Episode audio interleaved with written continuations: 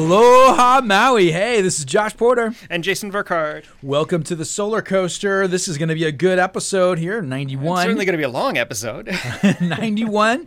Uh, this is going to be our take two with Mark Hendricks, Henderson. Henderson. Mark Henderson, uh, a head physicist at the ITER Project. Is that his actual He title? is, uh, I don't know if he's head physicist, but he's the head physicist of the microwave oven. of the really big the 1,000 really times micro- yeah, uh, the, strong the- the microwave oven. thousand times larger than your microwave oven. Microwave oven. So ITER is the largest kind of uh, like science experiment known to mankind out there in the south of France working on fusion, A right? big, a large international project. Uh, basically, they're going to try to make a small mini sun controllable to heat water simply similar to like a regular nuclear reactor fission reactor but it is using fusion instead and it is supposed to be like our, our way forward for energy for the rest of humanity This is like four generations out. It's going to be a couple Four hundred through- generations four through of what, how we 100 for yeah, four yeah, through the next hundred generations until Uh, we understand something else Yeah, and you may wonder why a solar uh, talk show and renewable energy talk show is talking about this. Well, it's all about energy. You're going to learn all about it in this great interview we had. Uh, he gave us a lot of time the other day, so we'll jump into that shortly. Let's do our housekeeping, get it right over to news and events, uh, and take it from there. Hey, folks, we are the Solar Coaster, renewable energy themed talk show right here in lovely Maui County. We can be found Fridays at 1:05 p.m. at Kauai 11:10 a.m. Also 96.7 FM Central Maui, 96.5 FM Westside, 98.7 FM Upcountry. Website www.solar-coaster.com the blog is working again yay. Uh, www.solar-coaster.com that's a hyphen. Uh, you can listen live there if you're outside of our broadcast area. Uh, now check the blog tab. Got images of all our great travels and weird stuff going on there. But the most important thing scroll down the bottom get on our mailing list or submit your questions uh, for the show. We'll definitely get things on the air. We're also available on podcast networks itunes stitcher and TuneIn. I'll carry the solar coaster. Apple sent me a note yesterday and said you can now say hey siri play me the solar coaster Oh, and we should come up Get out of here. so I'm somebody try that and let me know if it works doing it right away. And thanks to uh, a couple of those uh, uh, send those mails emails we got um, uh, last week asking about some really cool things with solar air conditioning systems. So we're uh, helping the community out to the best of our ability with that. Um, where did you go? Podcast, Jay? Got Yep, that? And then that. sponsors Maui Solar Project, uh, Tabuchi Electric America, Sonnen, Pika Energy, Sundrum Solar, and Pantech Design. Uh, hey, folks, this is a call in show, but of course, this is pre recorded uh, with The interview is the interview. So uh, you can use that mailing uh, mailing area to get your questions in. All right, we're going to jump over and uh, hear the Pantech Design Minute. Pantech Design Minute number five Smart configurable backup power during grid outage. It's all in the circuit breakers. Systems with controllable circuit breakers, a Sonnen ecoLinx battery, and an Adapt EA energy automation package can benefit from what's called smart configurable backup functionality. This allows the system not only to focus on managing excess energy production over what you're consuming, but further tailor energy consumption based on needs and priority defined by you, the homeowner. So, in the event of a power outage, the system will provide backup power to specific circuits based on a predefined set of rules in the Adapt EA package. When a power outage occurs, the Sonnen ecoLinx begins providing backup power to the main panel. You are notified by Adapt that it is providing backup power to your home, and you're presented with options on what you would like to power. If no option is selected, the system can be configured to default to a predefined mode of operation. The Adapt EA package then sends the selected profile to the controllable breakers, which then actuate the selected circuits to on or off position based on the user's selection or the predefined mode of operation. This unprecedented control and functionality allows you to have more power over longer run times for only the devices you need during an outage scenario, delivering safety, security, and functionality when your family needs it most. This has been the Pantech Design Minute. I do love that thing, right? I mean, it's literally yeah. just just turning off your breakers to things you're not going to use if the power's out, and so it's really shutting everything off. Yeah, I mean, this is huge, and you know, it occurred to me, uh, you know, maybe a couple of years ago because we were trying, especially when batteries were not as mature as they are now, and we were looking at the prospect of backing up the whole house, and it was like this is impossible, and the need for a sub panel is super expensive, right? Right. So to actually, you know, pull those uh, loads over, so that provides that functionality in a really Without having way. to destroy your house. Yeah, it's really really cool. So uh, awesome! Thank you to Pantech Design for that. So we can jump over to our news and events, Jay. News right off the bat. Uh, State of the art climate model funded by Leonardo DiCaprio Foundation shows how we can solve the global climate crisis.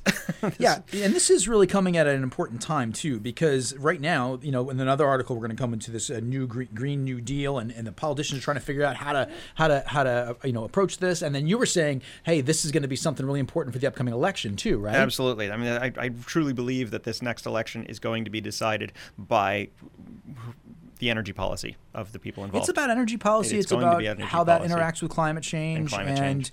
and basically what's going on here in this. Uh, this has been pretty well uh, distributed across all the different media outlets. Yeah, this It's came got- from, from PR Newswire, but Yeah, it's got Leo's name on it, of course. So everyone's kind of going, "Oh, what's happening?" This is his foundation. Uh, looks foundation like. created in 1998. They went out and um, commissioned this study. So the past two years, um, the University of Technology in and the German in Sydney and German Aerospace Center have been collaborating, and the University of Melbourne have been collaborating on trying to figure out not just um, what's going on, but how we can actually stop the uh, reverse reverse the CO2 emissions that we've got and get back to kind of pre-industrial Yeah, and, level. and they did that by really looking at 72 regional energy grids modeled in hourly increments all the way through 2050. So they Right. took the data, right? Yeah. And they said, what are we doing with energy and what do we need to accomplish here in order to keep our, our planet from warming? And, you know, they made some, uh, they came up with some pretty great stuff. It said, uh, citing a growing body of research, we show that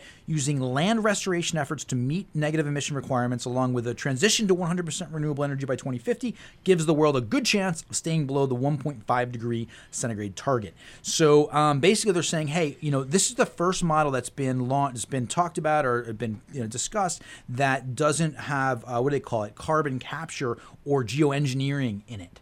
So they're talking about uh, kind of more natural approaches, and they seem to have it kind of figured out here.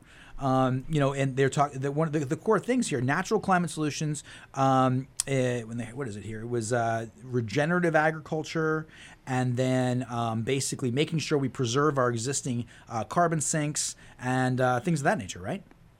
Yes and no. I mean, I see a lot of this going, a lot of stuff going in here, like the um, the uh, the actual land sink, uh, net CO2 sinks. Um, there's there's three different types here: the natural one, uh, anthropogenic, and then transitionals. So there's three different three different CO2 sinks, and and I think two of these are very much um, artificial.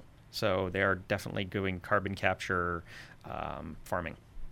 Okay. Okay. Well, well. uh, In any case, it's a pretty uh, exciting uh, piece here. They do talk about some numbers and dollar figures as well. Uh, 1.7 trillion dollars a year is the cost to do this, uh, but they they, they parallel that. They they kind of put it upside, juxtapose it against the cost of how we're uh, currently subsidizing the fossil fuel industry, and uh, which is responsible for climate change. so estimated at five trillion a year. So they're saying, hey, for a third the cost, we can save the planet. Yeah. That's that's the discussion right, anyway, well, right? if, if you're interested, this entire book will be released in early 2019.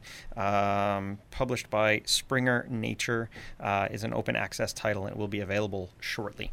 I'm excited to check that out. So, um, I t- uh, let's go over to the PNG conversation, the PNG bankruptcy PG&E conversation. E bankruptcy. P- PG&E is uh, Pacific Gas and Electric is the um, largest power company in California. It's not the only utility in California. It's one of the largest, but they've entered bankruptcy again. Um, they Second are time, right? they are now and, the, the reason why this is making the news is because they are specifically trying to get out of a whole lot of, of power purchase agreements that they've got with uh, renewable energy uh, generators. So these are companies that built a large wind farm Yeah. or a solar Yep. farm, and they hashed out an agreement. You're going to buy energy from us for the next 20 years, Yeah. and now they want to back out. And here's the key piece of this, right? Being in this industry, we've seen this over the last five years major, precipitous drop Yeah. in the cost per kilowatt hour of energy generated from renewable uh, projects like solar farms and wind uh, turbines, right? Sure.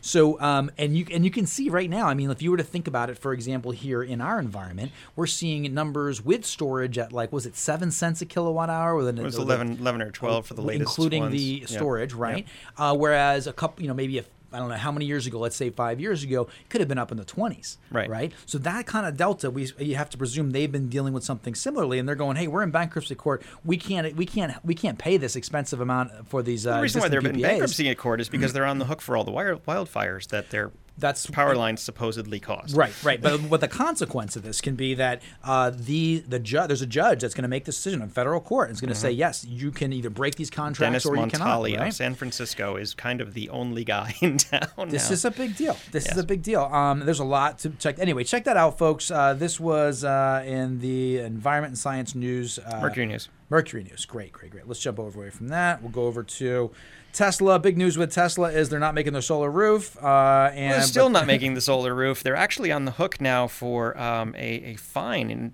more than forty million dollars if they don't For uh, double up their production. Uh, they have to hire more people. That was an agreement that they had um, with the city of Buffalo uh, that they would hire a certain number of people to be allowed to buy build this factory and buy the land cheaply. Uh, they Ah. have not hired the people. Gotcha. And so they're they're kind of on the hook for it. The issue is it doesn't really seem like Tesla's uh, focus is building the solar roof at all. Like their entire earnings call is still do- dedicated to the Model 3.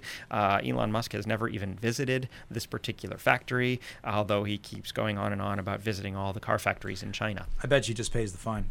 Forty million bucks to him is kind of like, all right, Yeah, well, sure. We'll just have to deal with it. it's really unfortunate though because I can see some ways that, that, that the solar roof would be um, much more attractive to a lot of people. Oh yeah, once that hits there. market, it's going to be huge. Um, very exciting to see to, to get that. We are, we are people call me and ask me about that actually, but uh, that is delayed. They're focusing on the the batteries. They're focusing on the uh, the, the cars. cars. and I'm sure once the time is right, they're going to hit that really hard. But Yep. not yet. Okay? Okay. let's jump over to the politics behind Ocasio Cortez and the Green New Deal very briefly. Just so you know, Renewable Energy World published this article. There, it's all over the place. Uh, the bottom line is that there is the there is this. You have a 29 year old senator from Brooklyn, I think, from New York, right? This and she's saying she's kind of going after the jugular right now with uh, uh, to into the political system and saying we need this uh, like Apollo space mission level or you know uh, this is our. I think she even at one point said this is our World War two, and then she used the green, um, the Green New Deal as another thing uh, on on uh, Delano Roosevelt's uh, Green New Deal. So th- basically, she's saying that hey, we need to go after this uh, full force, but the political, uh, you know, the the the I would say installed and entrenched politicians all throughout this article just lists all of the people saying, "Ah, it's not possible, it's not possible, it's not possible." Um, but that being said, it kind of feels like the time we're in right now. This could be uh, a, a really important uh, piece of the of the conversation for the uh, for the actual presidential campaigns that are going to start. Right. Right, which is exactly what I was just saying. is It's definitely going to be the hotbed topic for the next elections. And there are some um, some candidates out there that have embraced this Green New Deal, and they, they the the details are scanned, so it really hasn't been mapped out yet. A couple of think tanks are working on it, but the uh, politicians like Well, Elizabeth Warren, even- yeah, the language is even Gillibrand, yeah, Yeah. Uh, uh, Bernie Sanders, Cory Booker, Jeff Merkley, all these people are out there. Bet- Beto O'Rourke, they're all gunning for uh, 2020, and they're starting to figure out if they're going to take this on or not. I, this is exciting stuff to watch. It is. Uh, it will. Please check it out, um, and then learn all about what's happening uh, at Renewable Energy World with this. Yeah, re- well, educate yourself on the Green New Deal no matter what. We gotta head over, but one last thing, just real fast. We got the Kihei Charter School is putting up uh, the uh, 1250 panel array. Uh, congr- congratulations! I, I've, I'm putting up an awesome system. It Yeah, we haven't like- been over to see it yet, but apparently it's all over the entire flat roof of the school and out in the parking lot. So they have tons of power. Okay, we got to wrap and go over to our commercial break. Come We'll back right back, with with, Mark Henderson from ITER. Aloha and welcome to Maui Solar Project. It is easy to feel rejuvenated just stepping outside on a magnificent Hawaiian day. Maui Solar Project is here to help harness that energy you feel in your body and use it to power your homes and businesses. As lore tells us, Maui harnessed the sun so as to slow its path across the sky. Join Maui Solar Project as we harness the sun's energy and slow Hawaii's dependence on fossil fuels. Call Maui Solar Project at 269 2352. MauiSolarProject.org. Pantech Design is ushering the world into a new age of home energy automation through the convergence of smart home technologies and renewable energy management. Unifying solar energy production, intelligent energy storage, and smart breaker technologies with smart home devices, Pantech Design's complete home energy automation suite incorporates unprecedented control of lighting, shades, climate, security, hot water, electric vehicle charging, and many other systems. Contact Pantech today at pantechdesign.com. Switch Electric. a leading worldwide inverter manufacturer, presents the second generation of the Eco Intelligent Battery System, the IBIS. Tabuchi's grid friendly system includes a high efficiency inverter, stackable batteries, and integration with Geli software for the most adaptable battery storage system on the market. The system is optimized for energy management and cost performance. Maximize your solar investment with Tabuchi's electric Eco Intelligent Battery System. The Sonnen Battery Eco is an energy storage solution that utilizes intelligent energy management software. The system is available in a variety of storage capacities and allows for expansion. Sonnen Battery Eco allows you to save money by harvesting energy from your solar PV system and using that stored energy when rates are more expensive. Sonnen Battery Eco is specifically designed to provide you and your family peace of mind in the event of power outage. Our unique power detection system will sense outages in real time and automatically switch over to battery power. See Sonnen Battery Eco at sonnen-battery.com. MIT founded Pika Energy, makers of the Pika Energy Island, a smart energy management system that uses solar panels, lithium batteries, and intelligence to manage your energy and keep you powered even during outages. With a clean, intelligent alternative to grid power, you're in control of your energy future. Pika's Energy Island lets you manage electrical costs with HECO ready self supply functions. Pika's largest battery, the Harbor Plus, offers 16 kilowatt hours of stored energy and can power loads of up to 10 kilowatts. And if you need more capacity, just add a second or even third Harbor Smart battery to the same system for a maximum of 48 kilowatt hours of usable storage. Pika Energy, own your power. To learn more, visit pika-energy.com. Sundrum Solar is the manufacturer of a revolutionary thermal collector that fits on the underside of your standard PV panel to maximize energy capture per square foot.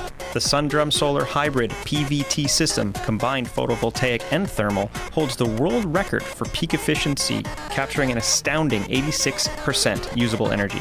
Learn how Sundrum Solar vastly improves electric, heating, and cooling economics at sundrumsolar.com. All right, so we're back with Mr. Mark Henderson from ITER, the fusion reactor project in France. Uh, last time we spoke, it was a little bit rushed. I do apologize for all of that. We literally, we literally had you stuck in between immigration and baggage claim at the airport, trying to find a time to talk to us. So hopefully this goes a little more smoothly. But we do, again, we do appreciate the time, sir. Oh, no, it's my pleasure. It's honestly my pleasure. And it's more convenient this time as well. Excellent. So, for the folks that kind of missed it last time, just introduce yourself real quick, your history, what your position is with the ITER project, and what we're doing here. Okay, my name is Mark Henderson, and I'm a U.S. citizen. I, I did my PhD in the States. That was back in the 90, 80s, 90s.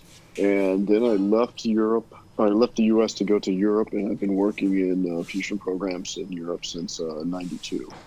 Uh, I came to ITER in 2008 and my job is to heat the plasma. Uh, plasma being the fourth state of matter, like the sun. You take a solid, you heat it, it turns into a liquid. Heat a liquid turns into a gas. You heat the gas, it turns into a plasma. And my job is to use microwaves to heat this plasma to about 150 million degrees Celsius. 150 million degrees Celsius. If I'm not incorrect, that's hotter than the center of the sun. it's about, I think it's about ten times hotter. Ten times hotter. Good night. Ten times hotter, and that and that is something we can do. We can. Uh, back when I was working in uh, Lausanne, Switzerland, we could do that on a day-to-day basis. Humanity has achieved heating things hotter than the sun. And, and, and, fusion has been going on for quite a while too, from what I understand. Right, the original fusion project, uh, although they're not not energy generating, we've been doing it since the '60s. Even even before the, the, the initial dream of fusion was back in the, like the 1920s. Wow, and uh, that's that's that's about the time that humankind started looking into what is a nuclear reaction and started understanding things. One of the things we were looking at was the sun Mm-hmm. Uh, you think about it, the sun has been around for 4 billion, 5 billion years and is continually burning. What in the world is going on up there? And how can it be kicking out so much energy all the time and never burn out? And that's when they started thinking, well, if we could t- tap into that type of energy source, then we would have basically an unlimited supply of energy relative to mankind's uh, lifespan.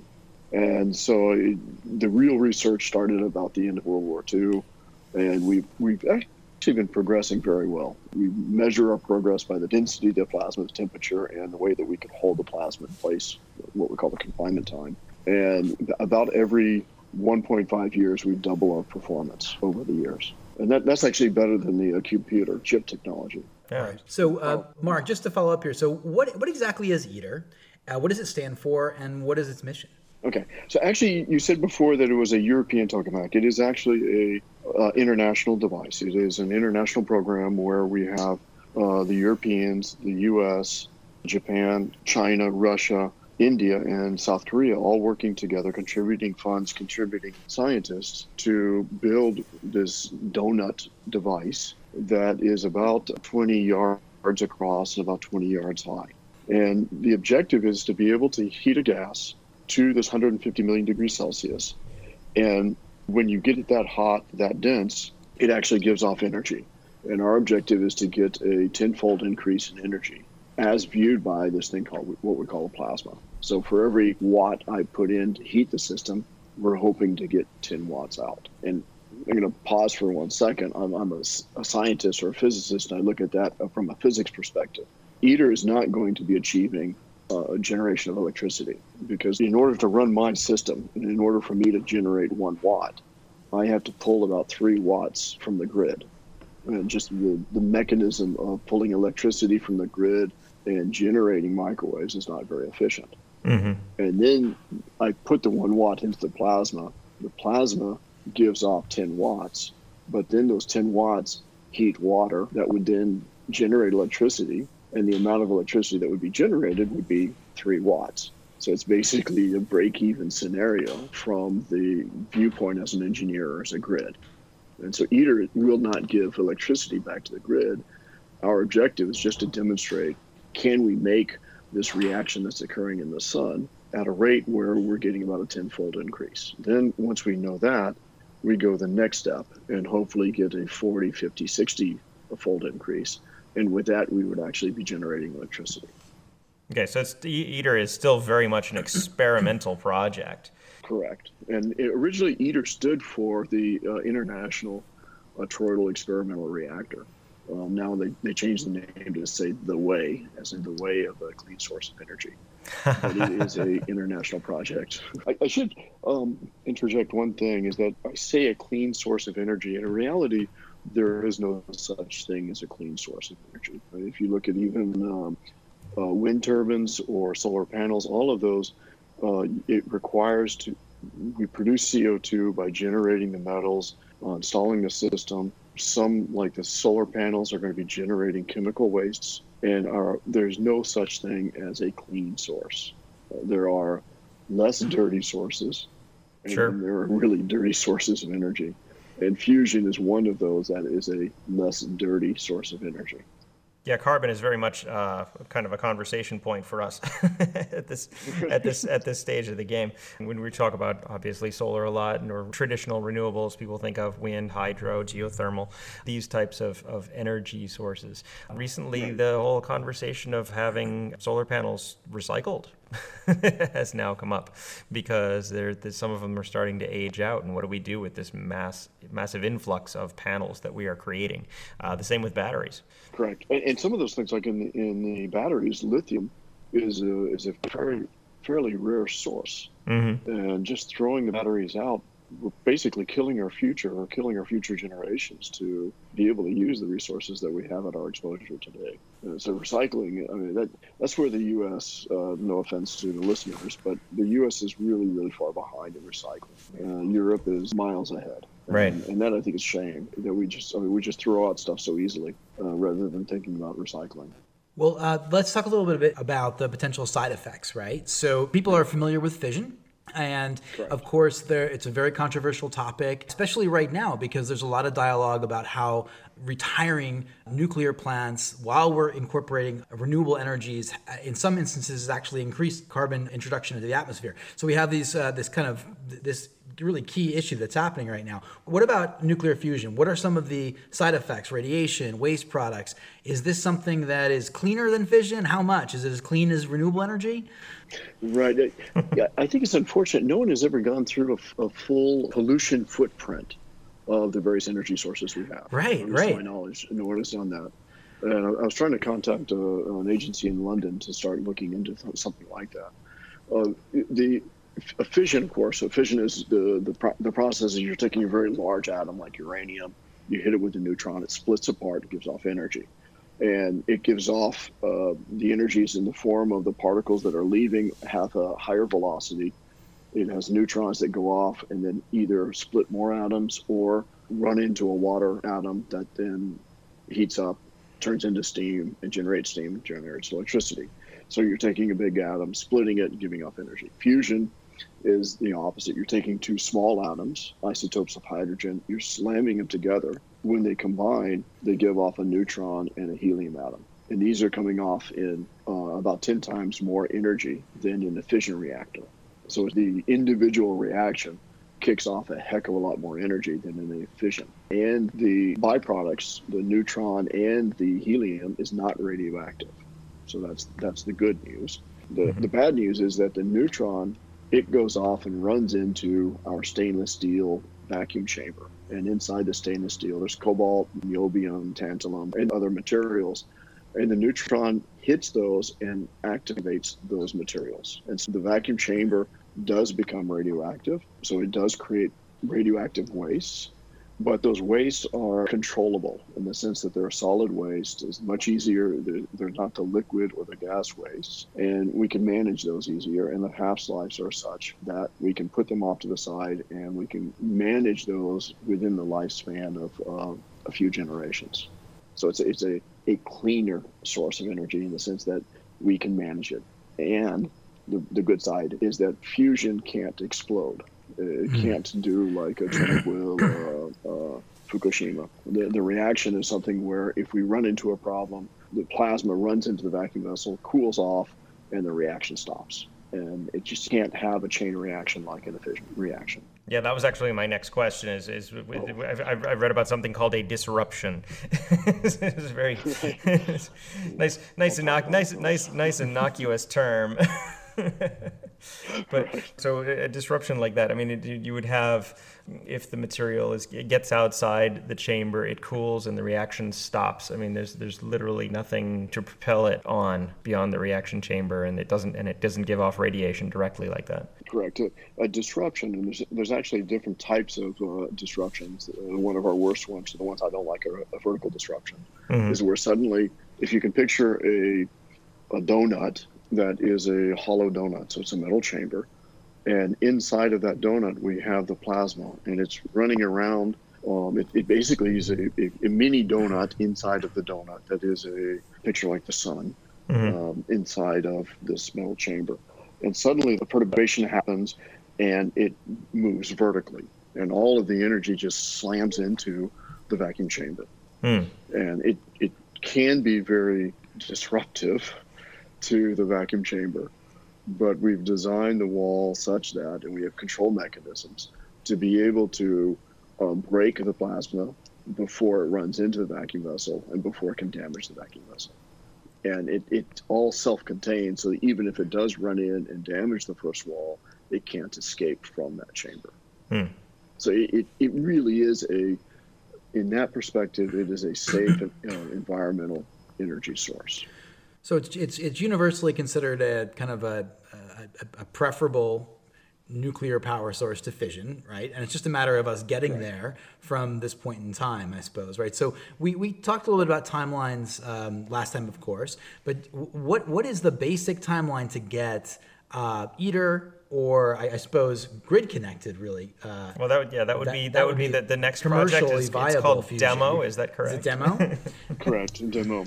It's already it's on the roadmap. It, it is on the roadmap, and uh, the the idea was that. Uh, there's been multiple fusion programs throughout the U.S., Europe, China, Japan, so on down the lines, and it was running to a point where we needed a bigger machine. And you know, I can go into explain why a machine needs to be the size of ITER. Um, and those machines, the bigger they got, the more expensive they were, the longer time it takes to build them, and that, that's just normal. And and so the ITER device is supposed to come online around 2025, and there will be 20 years of experience with that that machine, or with this machine. And so it will run from 2025 to about 2045. And about halfway through that process, we'll learn how the burning plasma operates. And with that knowledge, we can go to the next machine called demo. And that would be a demonstration reactor. And the idea is that all the countries put their money into one pot. We build one machine, we gain the knowledge, and then each country can go off and build their own demo machines. There's already a design team going on in Garching, Germany to develop a European demo. In Hefei, China, there is a China demo, there's a Korean demo, a Japanese demo, and even the US is thinking about building a demo. And that would be, you know, if, all things worked well, if the funding was there, money would be available for demo probably around the 2050 2060 range to actually generate electricity. Do you have a, a do you have a sense of the scale of the demo uh, in, in, these that are being designed now?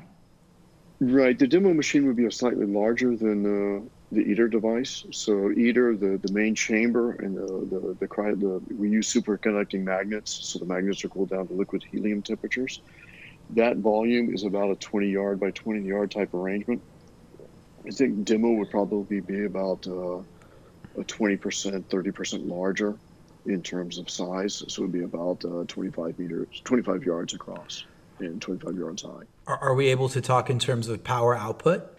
I that is um, a, kind of an open question. I think the output would be ITER is supposed to produce, as viewed by the plasma, the order of um, 500 gig, uh, 500 megawatts uh, demo would be in the order of uh, gigawatts type range, and that would be a, a electrical generator. So a mid-sized fission reactor class. Correct. Yeah. Correct. And then, then of course, it, it really depends upon how we learn uh, what type of. What we'd like to do is to go to a little bit higher temperatures and densities, get better performance, and with that, um, there's a regime what we call ignition, and that's kind of like when you build a fire in your fireplace. Well, actually, you guys don't have to do that because you're in Hawaii. It never gets cold. There's snow on the ground out here in France. Um, but when you start a fire, you, you put small kindling underneath uh, before you put the big pieces of wood. And you, you need a, a good set of hot coals built underneath it before the fire itself can burn on its own mm-hmm. and before you can just throw a log on. So, what ITER needs is we need an external heating source to be able to get it to a high enough temperature and if we can get it to that high temperature, high performance, then we can turn the heat off. So there's no input of energy, and we just throw in the raw material and it burns on its own. Mm. And that's what we call ignition, in that you get a very, very high efficient return. You're not investing energy to heat the plasma to give it to give it energy back off. It just does it on its own. And and if we can get that, then the gigawatt type reactor can actually go in a higher. We can go beyond a, a few gigawatts. Gotcha. And so just to just to recap that timeline of demos being active at about one gigawatts in these different one gigawatt in about in these, these different environments around the world was that about 2045 because it was a around 2035 build up towards maybe around 2045 uh, yeah that's what i would that's what i expect that's a that's a perfect world kind of scenario though Exactly, and that and that depends upon funding. And I mean, one one of my frustrations with humanity is that uh, we are very selfish and mm. egotistical. Uh, the I don't think the technology is the limitation on fusion. I think it is the long term vision. Mm. And you know, you you look at the problem we have right now with global warming. That's because we, we know that well, the majority of us know that there is this thing called global warming. And yet we are producing more carbon dioxide today than we were yesterday and right. more than last And it year. continues, yeah. And, yeah, and we, and we are, I mean, our, our production of CO2 is actually accelerating significantly. And we don't have the capacity to realize that we are killing future generations. The future generations are going to inherit what we're doing. And to me, fusion is not something that's going to be a solution for today. Fusion is going to be a solution for three or four generations down the road. Hmm. But then it's also a solution for 100 generations, 1,000 generations, 10,000 generations down the road. This is really, like you said, we as, as humans, uh, humanity doesn't seem to have that type of time horizon thinking or abil- maybe it has the thinking but it doesn't have the ability to make those kinds of decisions collectively it seems. So if Correct. if we um, but you're talking about 100 generations which is remarkable because what, what, how do we think about 100 generations? Within hawaii there's a concept ancient hawaii is a concept of of i think seven generations of impact to the environment. Have you heard of this mm-hmm. jay yeah. So this notion of forward looking uh, at our environment and how do we protect it is something that's kind of inherent in hawaiian culture. You know i'm interested once again that timeline okay? You said that that demo is isn't necessarily a solution for now. It's a solution for maybe four generations, moving up through hundreds of generations from now. But it, it, what what is your read on the your personal read, or as a professional, or as, as an individual, on the on the expansion of carbon dioxide in the atmosphere, on the consequence of global warming, and then the role that renewable energies play until we get to demo? I, I believe that humanity is addicted to uh, fossil fuels I mean, it's just we, we just have an it's very easy to, to burn, and I'm I'm happy to get off of that addiction and use whatever mechanism we have, even as I mean, it may not be the most efficient. Um, uh, wind, thermal, solar, geothermal, hydraulic, whatever, uh, and even fission, because fission has the advantage. And it's going to sound backwards, but it has the advantage that we know how we know what the wastes are. We know that they are wastes and that we treat them with respect because of nuclear waste, we don't want to just dump it anywhere. Yet with the fossil fuels, we are just dumping the waste straight into the environment. We're, we're completely careless of what we're doing. And it, it, it's, it's, we just are behaving as if it is not a byproduct and it's not dangerous you know, it, it's that we have to change our mentality. Absolutely. You know, it's an interesting conversation because, Mark, what we find in the renewable energy space and a lot of the dialogue we're having is this complete devotion to renewable energies uh, in, in many liberal environments, but it's also kind of growing and growing and growing, I think, across the country and the world. But once you bring in the notion of uh, embracing nuclear energy alongside of renewable energy, it's like this kind of like uh, there's a big surprise. People aren't aren't really ready for that conversation yet, and it's something that I think Jay and I have been kind of getting more and more acquainted with over time as we speak to different energy professionals. We get a sense of how utilities operate and, and what the needs are to be able to uh, to, to take the, the, the, kind of forward steps. So, I mean, um, it seems like fission is a critical piece of the puzzle. Uh, there's kind of no getting around that. Am I right, gentlemen? That's really a key thing. I, unfortunately, I agree with you. Right? Well, yes. The thing I like about fusion is that, oh, there's multiple. One is that every single energy source that exists is a, a result of a previous fusion reactor. But the, the solar, um, the solar energy is coming from the energy produced in the sun, right. which mm-hmm. is a fusion reactor. The carbon-based fuel systems is based on the fact that the sun existed way back when you had plants that were able to generate the take carbon dioxide, separate out the carbon from the oxygen, and then yeah. a, a carbon base. And that came from solar energy, which came from fusion. Even the fission uh, generation of uranium is produced. Uranium was generated in a supernova right. of previous suns and bygone. And so without fusion, uh, first of all, the only thing that would exist in this world would be hydrogen or helium. Mm-hmm. Uh, but but the, the, fusion reaction has given us the basis. And so fusion is, uh, in a sense, going back to the very ultimate source of this energy. Right, right. That's a great way to, that's, that's really valuable way, thing to hear, right? I can yeah. see how that's right. the origination of everything in a sense. Yeah. And the other cool thing I like is you guys are in Hawaii. If you look out and you see the Pacific Ocean, the the amount of energy in every gallon of water that you see in front of you is equivalent to about 350 gallons of gasoline. And that's pretty impressive. that's a big, that's a big number. yeah. And, and, that's why the, the, the, and, and this isn't, you're not really taking one gallon and putting it into the reactor. You're, you're taking the one gallon, you're taking out about 0.00001% of that mm-hmm. mass and putting it into the reactor.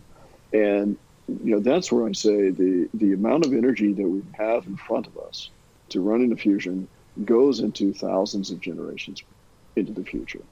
And to me, fusion is a challenge. I, I'm sure that we can get there to create a fusion reactor.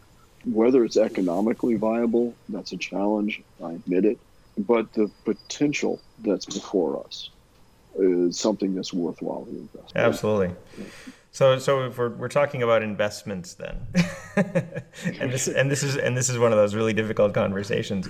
I mean, how much money does it cost to build a machine like ITER or Demo, and and where where are you on this scale?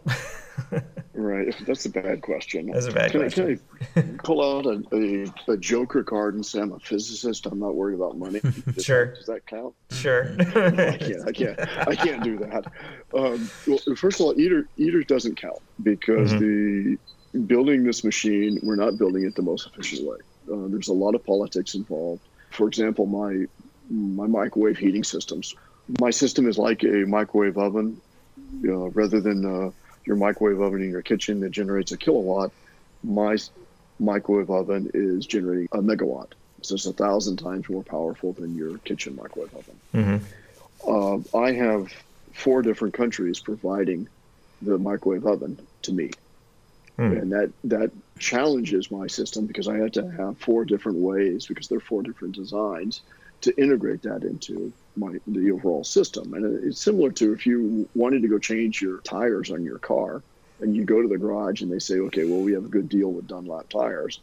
Uh, you would say, no, no, no, I don't want. I want one of those. I would like a Michelin, I'd like a Firestone, and I'd like another solution. And then putting four different tires in the car is just idiotic. Mm-hmm. And we have to build either that way because it's a the various governments are providing the parts and we have to put it together. So if we built an ITER more efficiently, I think you could build a, a device like this for somewhere around 10 to 15 billion. Mm-hmm. So that's the type of frame. I think demo is going to cost probably about 50%, 20 to 50% more expensive. So probably in the range of 15 to 20 billion. Okay. And that's not, okay, for your salary, that's a huge number. Sure. But for plants now, billions is a, is a standard number for building a, a, an energy producing plant. Right, right. Well, it's it's some it's. of you guys are quiet. yeah, no, it's it's a lot to take in. We're trying to figure out. I mean, our our goal here at the show, of course, is to get people involved in the conversation, to educate as best as possible. I mean, what can people do? It, it sounds like having all these disparate microwave ovens. I mean, I was uh, I thought for a second, well, if I, if I can go down to the junkyard and collect 1,000 microwave ovens, I can build one too, right? but, but I'd be. I, that's that's one of my sources. I, I have actually uh, 24, and we're now going to extend to 36. So I have 36 megawatts, and we need about there's there's multiple different ways of heating a plasma, mm-hmm. and we need a, a, sum of around 50 megawatts in total. Okay. And so microwaves are one way, particle accelerators, uh, RF generators, um, all of those are being used to study how this machine or how fusion works. Mm. And you I, I, think you've seen the movie Let There Be Light, which mm-hmm. is a yes. fusion documentary. And there is kind of a mentality that people can go into a garage and build a fusion reactor on their own. And you know, there, that type of research is very interesting and can have some positive feedbacks. But I'm convinced that a ITER-like sized machine is essential. So, is the political will not there presently at the level that you needed? I mean, is that what I'm hearing? Uh, you know, the global leaders, the leaders from all the different countries, they're participating, they're providing resources in kind and not necessarily in you know monetarily, and uh, that's slowing things down is, is more cost uh, less less cost effective. You had said. So, are you seeing? I mean, do we need some kind of better buy-in from the political leaders all throughout the world? Is that kind of this, what I'm hearing at the moment? Uh, yes, but I don't think it's fair to blame the politicians in this case because the politicians tend to follow the lead of the populace. Okay. Uh, I, am 99% convinced that humanity will never generate a viable fusion system, only because, not because of the technology, but because of the mentality of uh, humanity. Well, it's a huge statement. That's a yeah, huge statement. coming from you, that's that's pretty significant. right. So, well, if th- we can change our mentality, I think fusion is a piece of cake. To be honest, here's my my thought about this. So you have this global movement to adopt and embrace renewable energies, right? But in the full context of how they need to be deployed, this, there's this notion of fission taking a role, right? Mm-hmm. And then, of course, there is this notion of fusion taking the football four generations down the road to a greater future for humanity as a whole for hundreds of generations. So that's one whole narrative right. that at the moment I see organizations and people across the world trying to get a hold of that narrative. They don't. We don't all know what it, we don't know what it is. I think the the easiest way to approach what's happening right now is say, yeah, put in wind and solar. That's that'll work. it's wind and solar. That's the solution. It's going to save us. It's all green, and that's an easy thing to say. And that's you know, in a sense, that's kind of why we started the show. But I mean, if if is it possible for you to jump on or be a part of that narrative? And help it. I don't know. Maybe some of these organizations that have a broad volume, a big volume, right? And you and you said it yourself. It's not the politicians. It's the constituencies. It's the people, right? Those are the people that are listening right. to these things. So I wonder if there's an opportunity to interject this component of the conversation to the greater renewable energy conversation that's getting excited that people are getting excited about around the world. I mean, that's just a thought, right?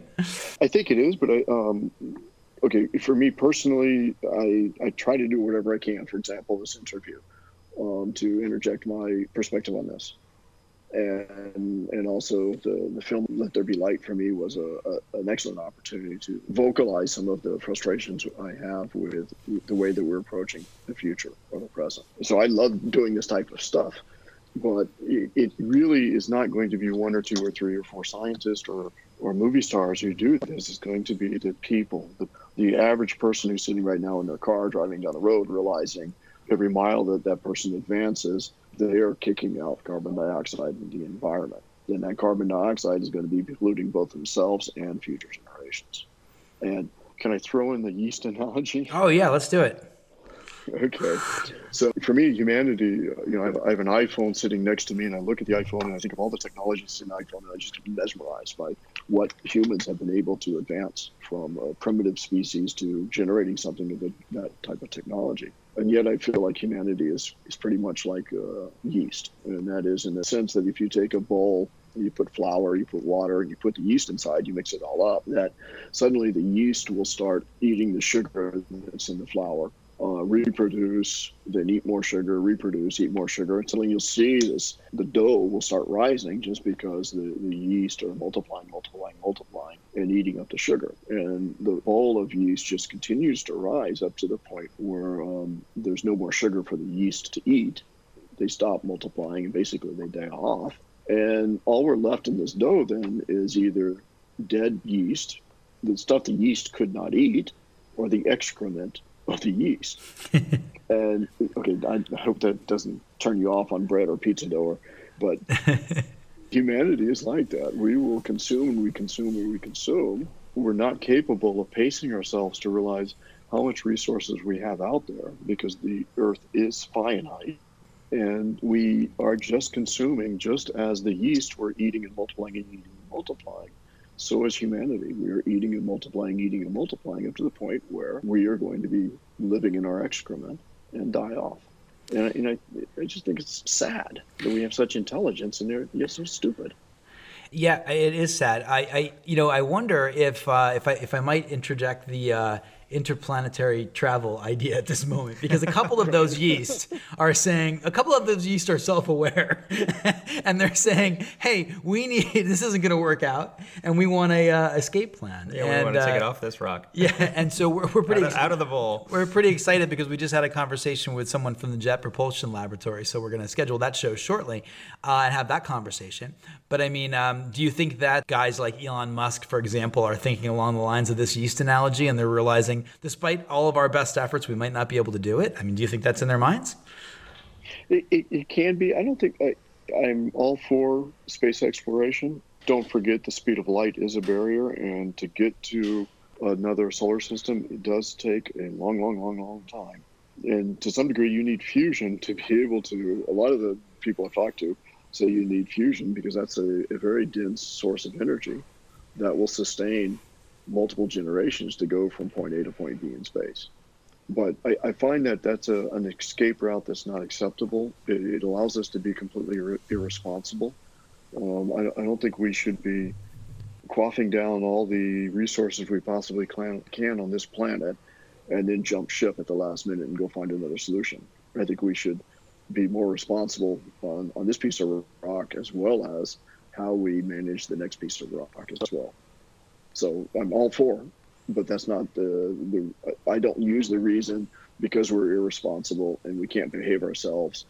Let's escape this place and go to someplace else. Yeah, I don't think Does that's an, make I don't think it's an acceptable solution. As much as I want to go, okay. No, I think we should, I think we should go.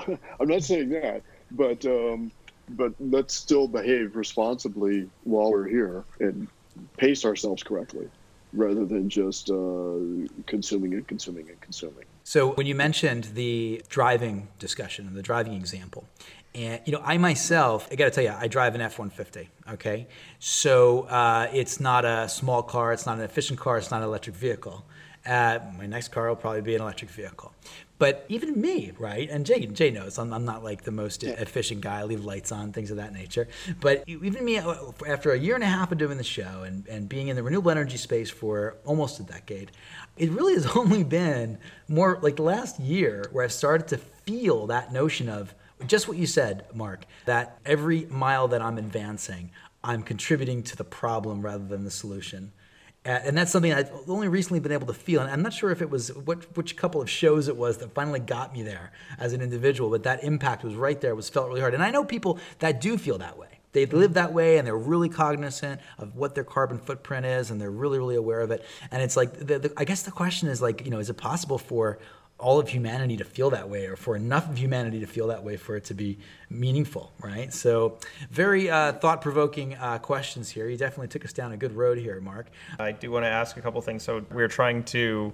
I, I would still like to see the fusion program get off the ground. I would like to see humanity get together, get behind it. How can people help now? I mean, what's the best? You said that the uh, the, the politicians aren't really there because the populace isn't really there. But how, how can people listening to the show help? How can they how can they go to their local politicians and what should they ask for? Right. Okay. I am a physicist and I'm not a good politician, so I apologize for this. First of all, I want to thank you guys because uh, the, one of the main supporting mechanism is to be able to vocalize what this fusion program is and how we can change the world. And so it's it's people like you who help a lot. So being able to put this on the radio, thank you very much. The next step, I think, is just to be able to write to your congressman, write to your senators, and say, look, there is this thing called fusion energy. Their DOE puts peanuts into the fusion program relative to other sources of energy.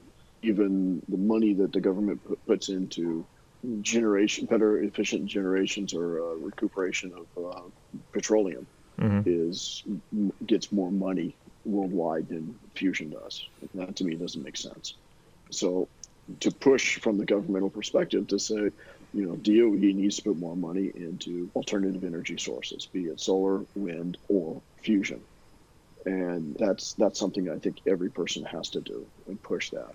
And that would be already a major step forward to change our mentality. And also we should we should support our government to, to try to say, look, we need to get back into the uh, um, the climate accord. I know that uh, the present government is not supportive of that, but your U.S. is one of the highest uh, per capita productions of CO2, and you guys have to change. And you also have to get back in with the world and try to make a change for future generations. Absolutely. Well, it's been a uh, great show, and we can't thank you enough for coming on and taking the time out of your busy schedule to uh, walk us through the entire story about ITER and about fusion and about how it plays a role in what's happening right now with climate change and renewable energies. It's been fascinating. So thank you so much. Thank you so much for your time, Mark. Thank you. It's my pleasure, honestly. Thank you very much. This is the Solar Coaster. We are sponsored by Maui Solar Project, Tabuchi Electric America, Sonnen, Pika Energy, Sundrum Solar, and Pantech Design. Uh, it's been a great show, folks. Have a wonderful weekend. Aloha Friday.